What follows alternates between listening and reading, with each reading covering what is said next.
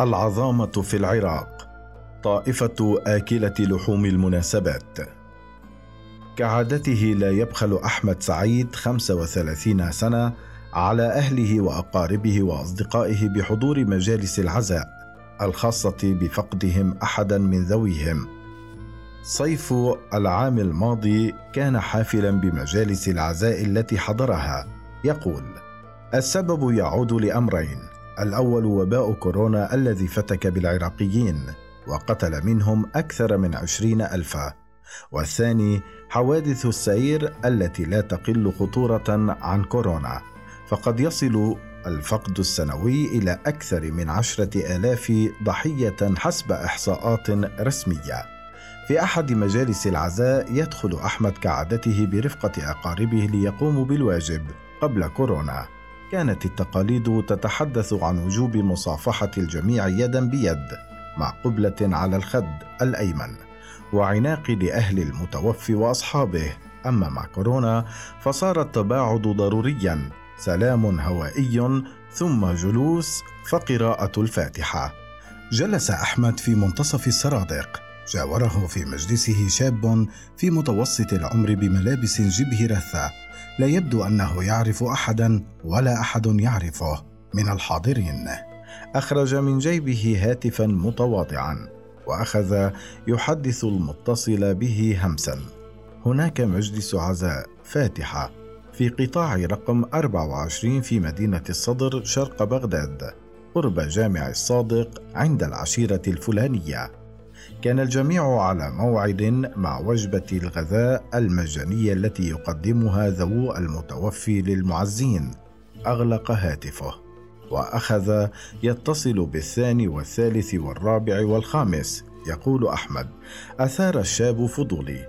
أحسست بأن شيئا ما يترتب، فأخذت أطالع وجوه الداخلين في تلك اللحظة. وإذا بخمسة أفراد يتشابهون من حيث المظهر والسلوك مع الجالسين بالقرب مني.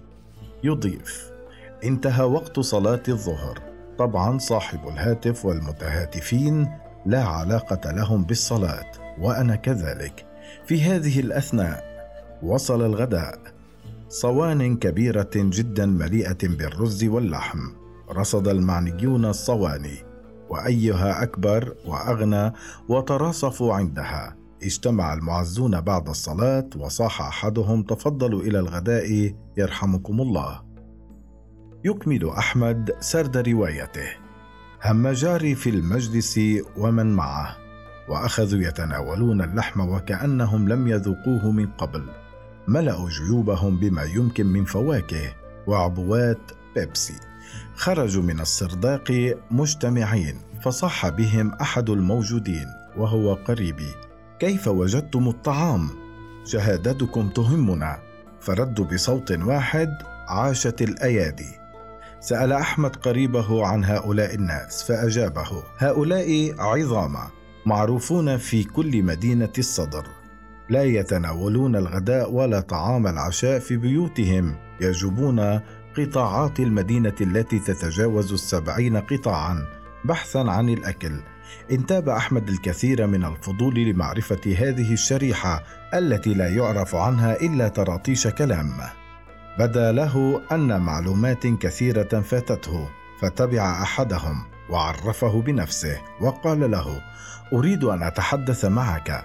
تمنع أولا ثم رضخ واتفقا على اللقاء في مطعم ليمونة. وهو مطعم معروف في مدينة الصدر وفي اليوم التالي التقى أحمد بالشاب فوجده غير مستنكف من مفردة عظامة لم يبادره بأي سؤال قبل أن ينتهي من تناول الغذاء متهيئا أن تكون نفسه مفتوحة على الكلام كما كانت لهجة تناول الطعام حين انتهى دار بينهما الحوار التالي سأل أحمد من أنتم؟ جاوب نحن عظام. أحمد ماذا يعني ذلك؟ جاوب العظام مجموعة من الأشخاص يأكلون في الفواتح والأعراس ونعمل بطريقة المجاميع. أحمد أريد المزيد من التفاصيل. جاوب نحن كعظام متفقون فيما بيننا على أن أي شخص تكون في منطقته فاتحة أو عرس أو عزاء عليه أن يبلغ جماعته. وإن لم يفعل لا يعود منا في مدينة الصدر. أكثر من سبعين قطاعا يسكنها أكثر من ثلاثة ملايين شخص. فلك أن تتخيل كمية الفواتح والأعراس فيها. المهم لا نأكل ولا نشرب في بيوتنا. بادره أحمد بمزيد من الأسئلة فكان جوابه العظام ليس فقيرا والعظامة ليسوا مشردين. أو محتاجين إلى المساعدة. نحن ببساطة نستسيغ طعام المآتم. نتواصل فيما بيننا عبر الهاتف. بعض الجماعات ابتكرت أدوات حديثة كالواتساب ولكني لا أعرف ما هو كما أن هاتفي قديم لمثل هذه الأمور. أحمد كيف تختارون مكان الأكل إذا كان هناك أكثر من عرض؟ جاوب في القطاع الواحد من الممكن أن يكون هناك أكثر من عزاء أو فرح. تاليا المفاضلة تكون على أساس الطباخ الشاف ولكل سرداق لافتة تعريفية. وتاليا نعرف صاحبه ومن الطباخ الذي يتعامل معه. وعلى هذا الأساس نقرر. انتهى الحديث وعاد كل منهما ليكمل حياته. أحمد إلى يومياته وعمله. والعظام ليروا أين سيتناولون وجبة العشاء؟ كونه اكتفى بما حصل عليه في جلسته في المطعم. العظامة من الناحية التاريخية ظاهرة لها جذور بعيدة لكنها بدأت تتمظهر جليا في تسعينيات القرن الماضي عندما دخل العراق مرحلة العقوبات الاقتصادية بعد غزوة الكويت. عندها دب الجوع في مفاصل الشعب. وصارت وجبة الغذاء قضية من بين القضايا التي تؤرق الفرد العراقي. يقول الدكتور عباس عبود وهو مختص في التاريخ العراقي المعاصر أبرز نموذج تاريخي للعظام. هو شخصية أشعب الطامع الذي انتقل من المدينة وعاش آخر أيامه في بغداد زمن خلافة أبي جعفر المنصوري وشقيقه المهدي وهو يتميز بالتطفل على الموائد وامتهان تسول الطعام بطرق فكاهية لا تخلو من الطرافة والبراعة بالشكل الذي يجعله ينتزع ما يريد من طعام بأسلوب محبب وطريف وقد امتلأت كتب التراث بنوادر أشعب وطرائفه. ويضيف مفهوم العظامة المتداول اليوم ليس بالجديد ففي كل مجلس عزاء ومناسبة اشتهر العراقيون بالبثق في تقديم الطعام في سبعينيات القرن الماضي. كان عدد سكان بغداد لا يتجاوز ثلاثة ملايين من أصل 11 مليون عراقي ولكن بعد سنوات الحرب العراقية الإيرانية بدأت تكثر مجالس العزاء. وكثرت معها إفرازاتها وقد تبعتها سنوات الحصار التي أفرزت هي الأخرى فئات حرمت من أصناف أساسية من الطعام.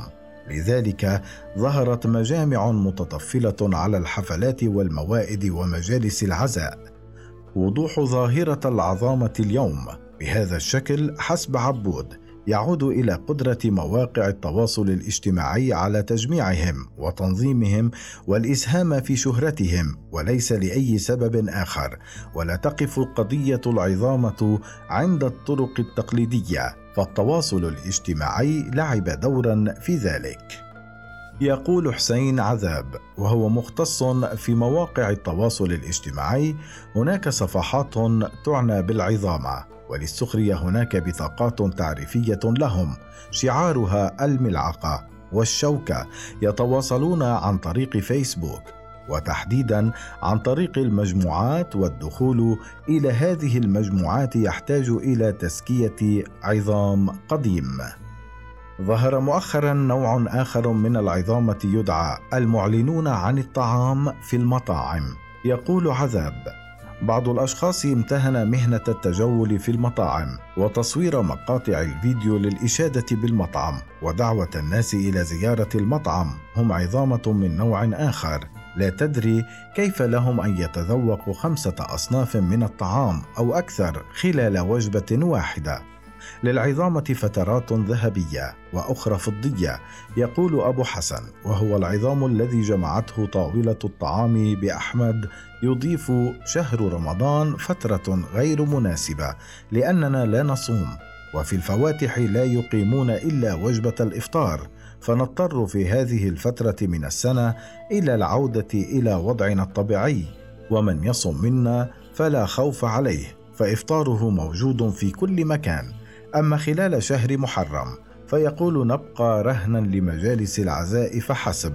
ففي محرم وصفر يتوقف العراقيون عن إحياء حفلات الزفاف لكن ما يعوض عنها هي المواكب الحسينية وكثرة الولائم التي تقام على روح الإمام الحسين. يقول الباحث الاجتماعي ساطع راجي مصدر العظام علاقة العشيرة بمطيف الشيخ الذي يكثر فيه اللحم في بعض المناسبات. وحضور الضيوف من عشائر أخرى قديما وهو ما يعني أكلا مجانيا وجيدا في زمن الفقر.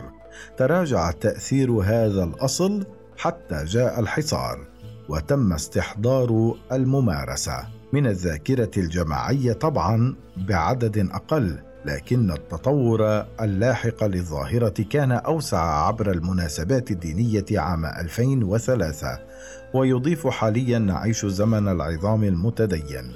هذه الحالة نمت بشكل خطر اجتماعيا وهو هوس الحصول على الأشياء مجانا ولو عبر ربطها بالدين. وتاليا العظام ليس من يذهب إلى الولائم فحسب وتاليا العظام ليس من يذهب إلى الولائم فحسب بل كل من يترقب دائما الحصول على أشياء مجانية. تقريبا يمكن عد المطالبين دائما بدور دراسي ثالث. نوعا من أنواع العظامه في العراق هناك نجاح في الشهادة الدراسية أي الامتحانات الرسمية من الدور الأول أو الثاني. وفي الفترة الأخيرة عمدت الدولة إلى منح دور ثالث. تفاديا للظروف السياسية والاجتماعية لفترة ما، لكن صار الدور الثالث حقا مكتسبا في نظر البعض، وأخذوا يطالبون به في كل العالم. في الحديث عن العظام يبرز التداخل بين العظام والفرهود يقول راجي هناك تداخل منطقي بحكم وجود المعدة الممتلئة كهامش مشترك بينهما لكن الفرهود سلب أشياء الغير بالقوة وعرف العراق فرهود اليهود حين سلبت أموالهم ومقتنياتهم في خمسينيات القرن الماضي بعد أن هاجروا إلى إسرائيل. يحتاج إلى القوة والغزو أما العظام فهو ضعيف ولا يغزو إنما يتسلل بلطف وهو متطفل على مائدة غيره. أبو حمزة صاحب مطعم. وعمره ستين سنة يقول عن العظام يرتاد مطاعمنا البعض منهم كما الفقراء الذين لا طعام لهم لكننا نميز بين الاثنين فنطرد الأول ونستقبل الثاني. نستطيع أن نفرق بينهم لأن آكل اللحم ترى أصابعه متورمة وذو خدود منتفخة معافى صحيا حتى لو كان ضعيفا.